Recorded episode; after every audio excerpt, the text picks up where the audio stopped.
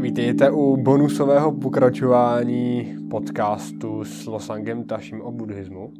Tohle bude takový buddhistický slovník, ještě nevím, jak to pojmenu, ale buddhistický slovník zní celkem dobře. Vídám tě tady znovu. Ahoj. A ve stručnosti vysvětlím, o čem tenhle díl bude. A mám tady různý pojmy buddhistický, které jsou, pom- řekl bych, asi celkem běžný a takový jako základní pojmy. A Losang, Losang Tashi mi ve stručnosti a řekne nějakou definici toho pojmu. Takže já bych začal úplně prvním a to je Buddha. Tak se pokusím, protože ty definice jsme o tom zrovna mluvili, že každý vlastně ten pojem buddhismu má velice přesnou definici.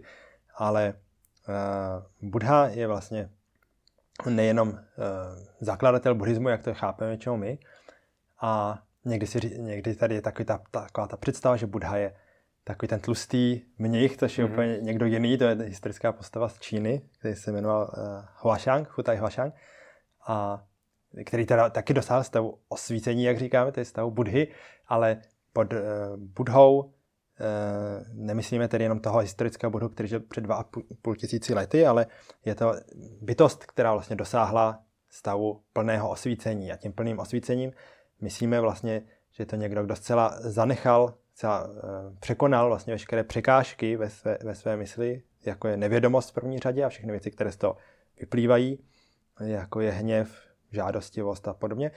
A plně rozvinul vlastně všechny pozitivní kvality, vče, vče, všechny ctnostné kvality v naší mysli. V první řadě to je soucit, milující laskavost a uh, trpělivost a podobně tyto všechny byly plně e, vlastně přivedeny k, dokno, k, dokno, k dokonalosti, takže takováto bytost se nazývá potom budhou. Mm-hmm. Další pojem je samozřejmě buddhismus. Buddhismus, vlastně tam, to je pojem, který je uh, v podstatě náš tady západní, že s těma, ty izmy všechny jsou tady na, západní pojem, v, na východě tento pojem vlastně vůbec se nepoužívá nebo ne, neznají.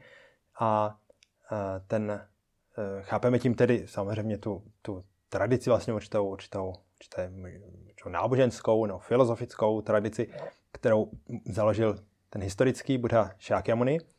A eh, je to eh, vlastně v, v, v buddhismu, tedy neříkáme buddhismus, ale říkáme dharma. Vlastně to, to je vlastně název, který používal Buddha pro to svoje učení. Takže dharma rovná se vlastně buddhismus a když vysvětlím to slovo dharma, teda co to, mm-hmm. co to mhm. znamená, tak můžeme se podívat zase na základ vlastně toho, eh, toho slova, kterým je dra, vlastně to je základem, což znamená držet.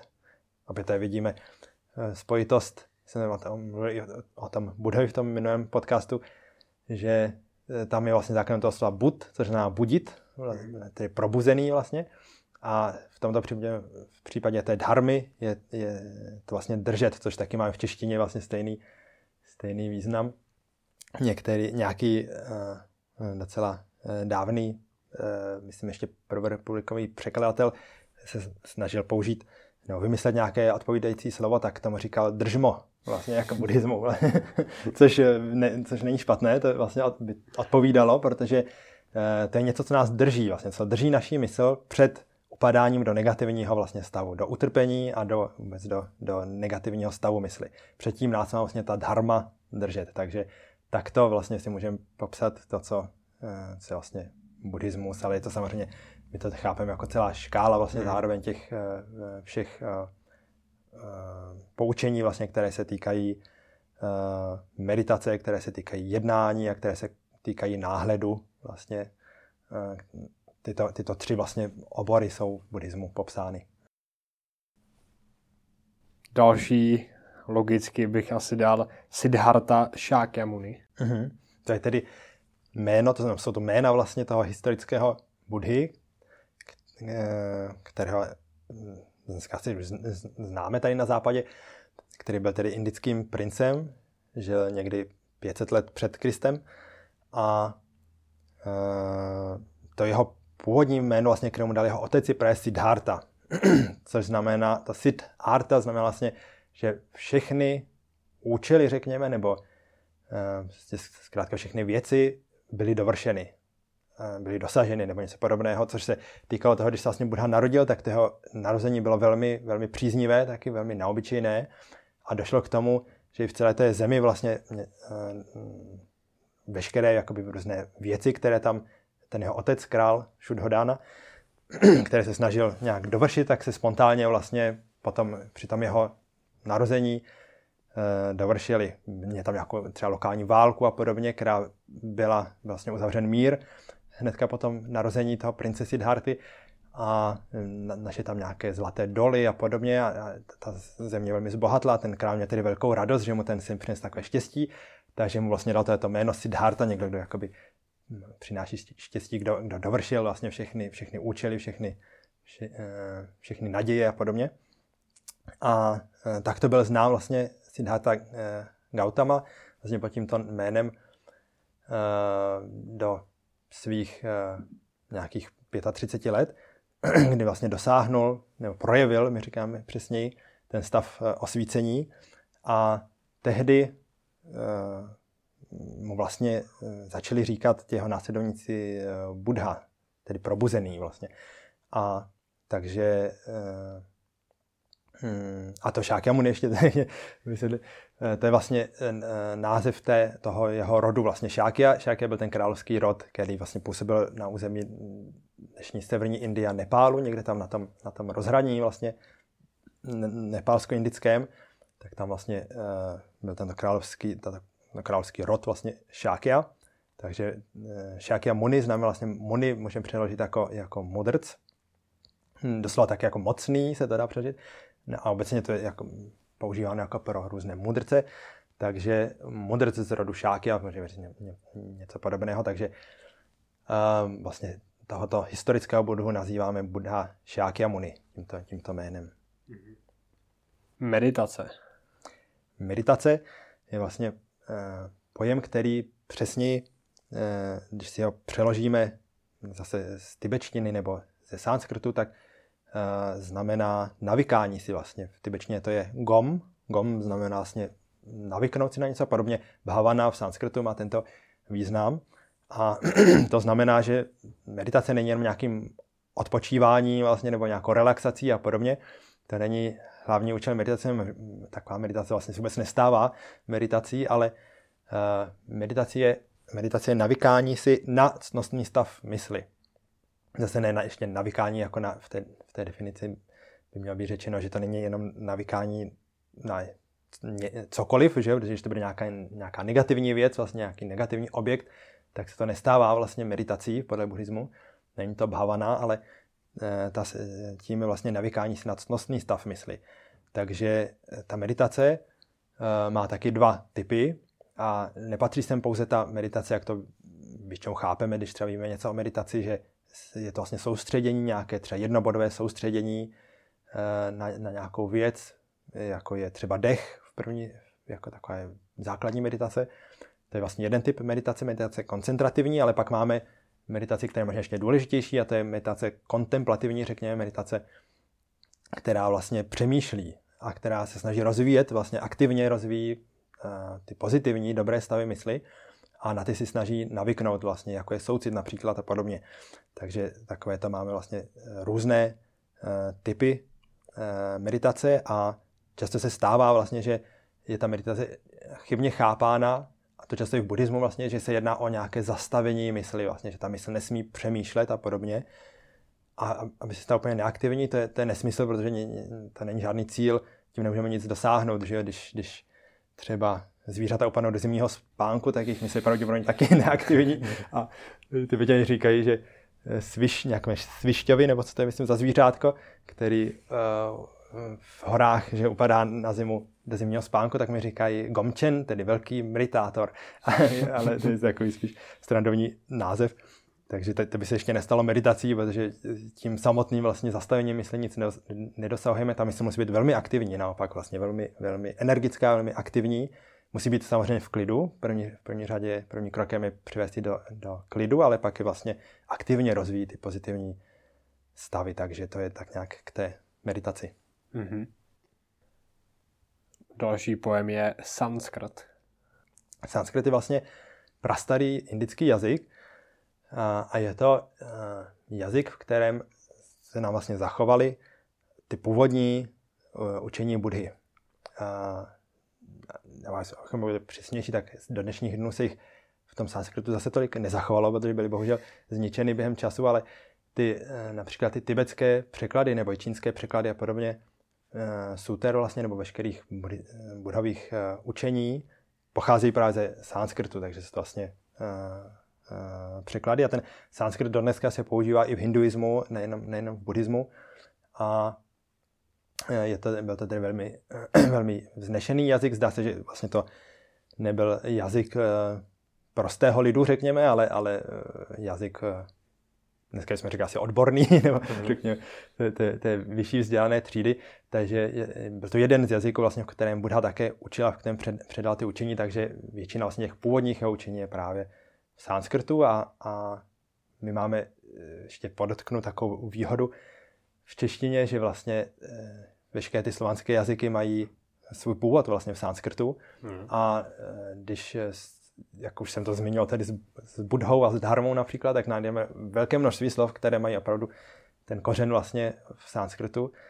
A, a možná si tím můžeme i pomoct třeba v, v buddhismu, v tom popisu, že vlastně nám to je mnohem blížší ten sanskrit, než možná třeba jiné azijské jazyky, že jak je čínština nebo tibetština a podobně, nebo ty jazyky jihovýchodní Asie, eh, kde vlastně tento, eh, tento eh, ta blízkost tam chybí. Mhm. Nirvana? Nirvana je vlastně uh, stav mysli, ve kterém člověk se zcela vlastně vymaní z, z utrpení, z jaký, z jaké, ze všech překážek vlastně ve své mysli, které způsobují utrpení a uh, rozpozná vlastně konečnou realitu věcí, tak jak jsou, které je vlastně naše, naše nevědomost v podstatě základem eh, veškeré, veškerého utrpení a také mm, prvotní příčinou toho našeho kolování, o kterém v buddhismu mluvíme jako o té reinkarnaci, o kolování vlastně v koloběhu samsáry nebo v koloběhu znovuzrozování. A když vlastně odstraníme tuto eh, nevědomost a rozpoznáme konečnou realitu, které říkáme prázdnota v buddhismu, tak eh, tím vlastně jsme schopni odstranit veškeré další vlastně negativní stavy mysli a jejich potenciál, vlastně negativní karmu, negativní činy nebo otisky, ty negativní eh, necnostné otisky v naší mysli. A když jsou tyto zcela odstraněny, tak vlastně můžeme dosáhnout osvobození z tohoto podmíněného vlastně znovu zrozování a tomu říkáme nirvána, takže to není ještě vlastně stav toho plného osvícení budhy, který musí ještě plně, plně vlastně rozvinout všechny ty pozitivní kvality, ale je to stav, ve kterém vlastně jsou ukončeny, ukončena vlastně ta naše podmíněná existence, řekněme, takže uh, uh, tak to se vlastně dá myslím, mm-hmm. krátce snad popsat nirvana. Další asi pojem, možná to budou dva pojmy, což je Dalai Lama a Bodhisattva. Mm-hmm. Dalai Lama je vlastně takovým nejznámějším, takovým hlavním vlastně se dá říct představitelem toho tibetského buddhismu a nejenom buddhismu, ale samozřejmě Eh, taky do toho 59. roku Dalai Lama byli světským, světskou hlavou vlastně Tibetu, něco jako králem Tibetu. Takže dneska máme 14. Dalai Lama v pořadí vlastně.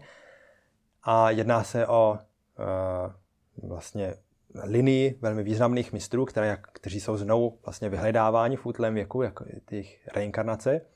Taky vlastně by to mělo být vtělení tedy mistra nebo osoby, která dosáhla z toho plného osvícení už dávno vlastně předtím. A e, tak to někde od 15. století vlastně byly ti Dalémové vyhledávání, tak dohromady jich máme 14, nebo dneska ten, ten Dalai Lama právě 14. A e, jedná se vlastně toho nynějšího Dalai Lama, ten je velmi známý ve světě, že? takže asi většina ví, o koho se jedná, takže je to velmi e, známý vlastně takový představitel, buddhistický učitel a vůbec představitel toho Eh, tibetského buddhismu obecně, můžeme říct, ačkoliv tam máme vlastně čtyři školy, a patří k té škole, ke které tady to naše centrum vlastně v Liberci také náleží, ale uh, on je tak nějak obecně uznán jako takový nejvyšší představitel vlastně Tibetu a toho tibetského buddhismu. A to, a to nebo ten a bodhisattva ještě, tedy to je vlastně bytost, která se snaží dosáhnout toho stavu plného osvícení, vlastně stavu Budhy pro prospěch ostatních bytostí. To znamená, že eh, takový bodhisattva vlastně, eh, ačkoliv třeba dosahuje, eh, má plno, plno různých úrovní, asi deset eh, úrovní bodhisattvu, ale eh, i když ten mm, bodhisattva vlastně dosahuje té stavy, toho stavu nirvány, tedy kdy vlastně se už nemusí nutně jakoby reinkarnovat nebo převtělovat zpátky, ne, nemá, nemá žádnou negativní karmu, řekněme, žádnou, žádnou tu necnostnou negativní, eh, negativní činy tedy ve své, své mysli, které by ho nutily vlastně, mm, eh, které by byly jako podmínka vlastně pro, pro to, že by se musel, musel nutně zrodit znovu, tak přesto nezůstává taky bodhisattva vlastně v tom stavu nirvány jenom pro sebe sama vlastně, že by ukončil ne, ne, ne, toto, toto, toto existenci a nezažíval by utrpení, ale vědomě vlastně se snaží uh, pokračovat dále a dosáhnout stavu plného osvícení vlastně. A to je možné jenom tehdy, když člověk vlastně nahromadí velké množství ctností. To znamená, že uh,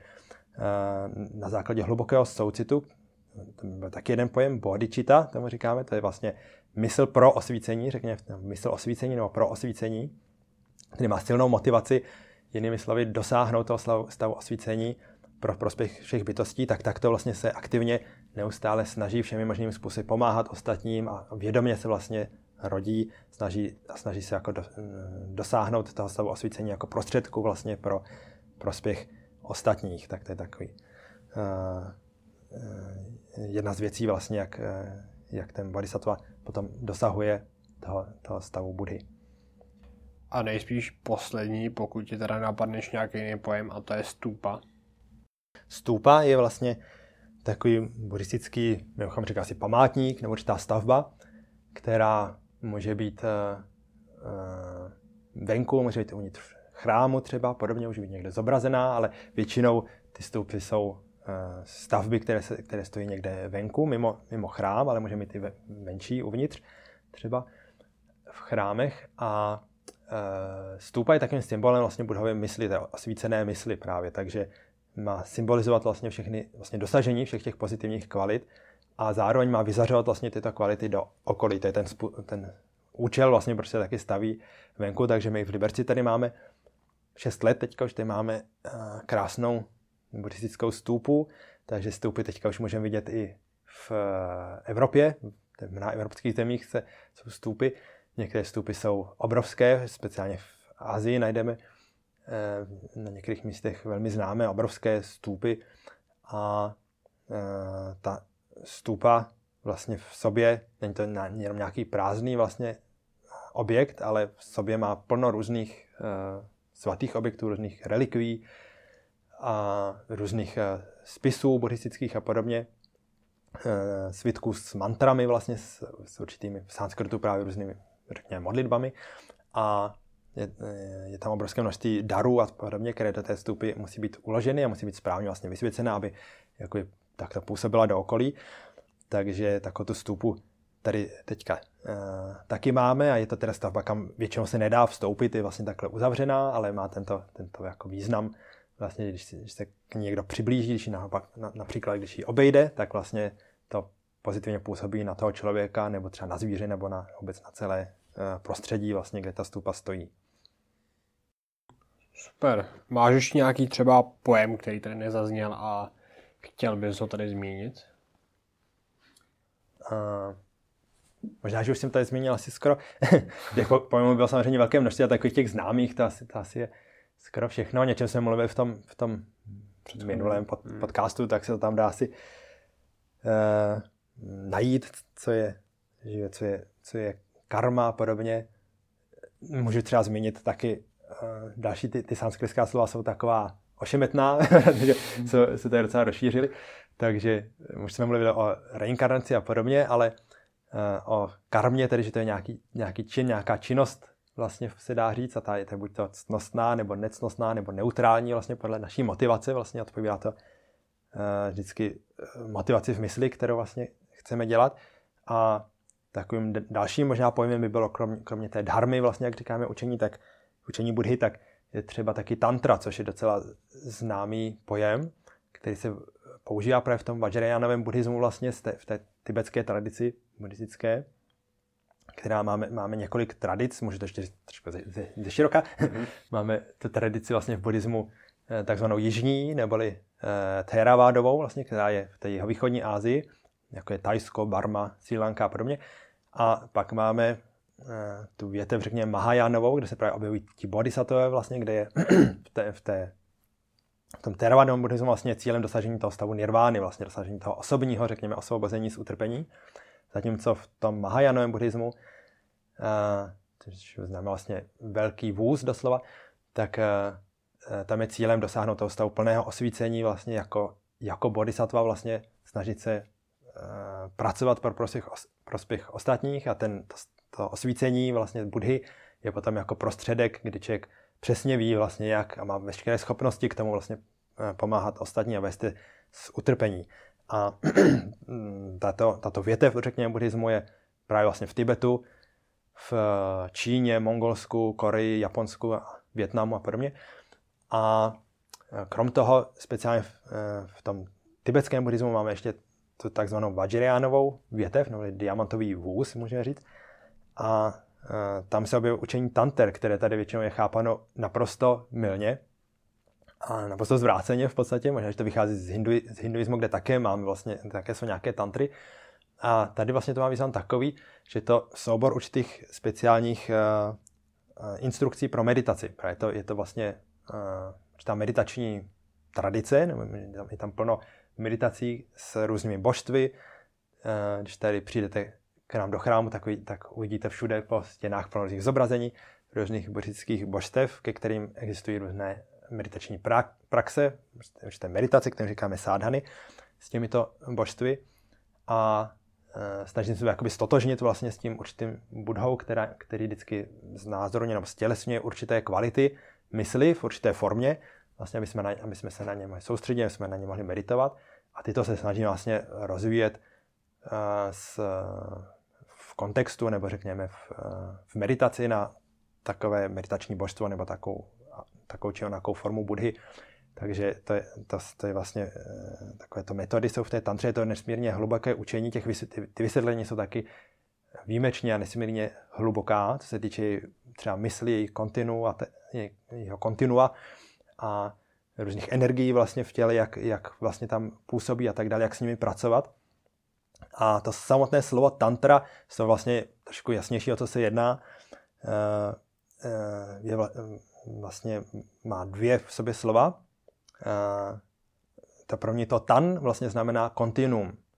Zde myslíme kontinuum mysli a vlastně mentální kontinuum, nebo může to být také linie, vlastně určitá Eh, přenesení vlastně tomu, z názvu té linii vlastně přenosu těch instrukcí, která také musí být velice přesná z učitele na žáka, aby tam vlastně nedošlo k nějakému milnému pochopení. Takže to, to je jedna věc vlastně eh, určitá linie nebo, nebo přenos vlastně, eh, prout vlastně toho, toho přenosu toho učení, který vlastně tam je zásadní, taky spolehání se na učitele, který přesně pochopil, vlastně přesně přijal a e, osvojili si vlastně tu určitou meditaci a, a pak ji předává dál autentickým způsobem, takže to je jedna věc.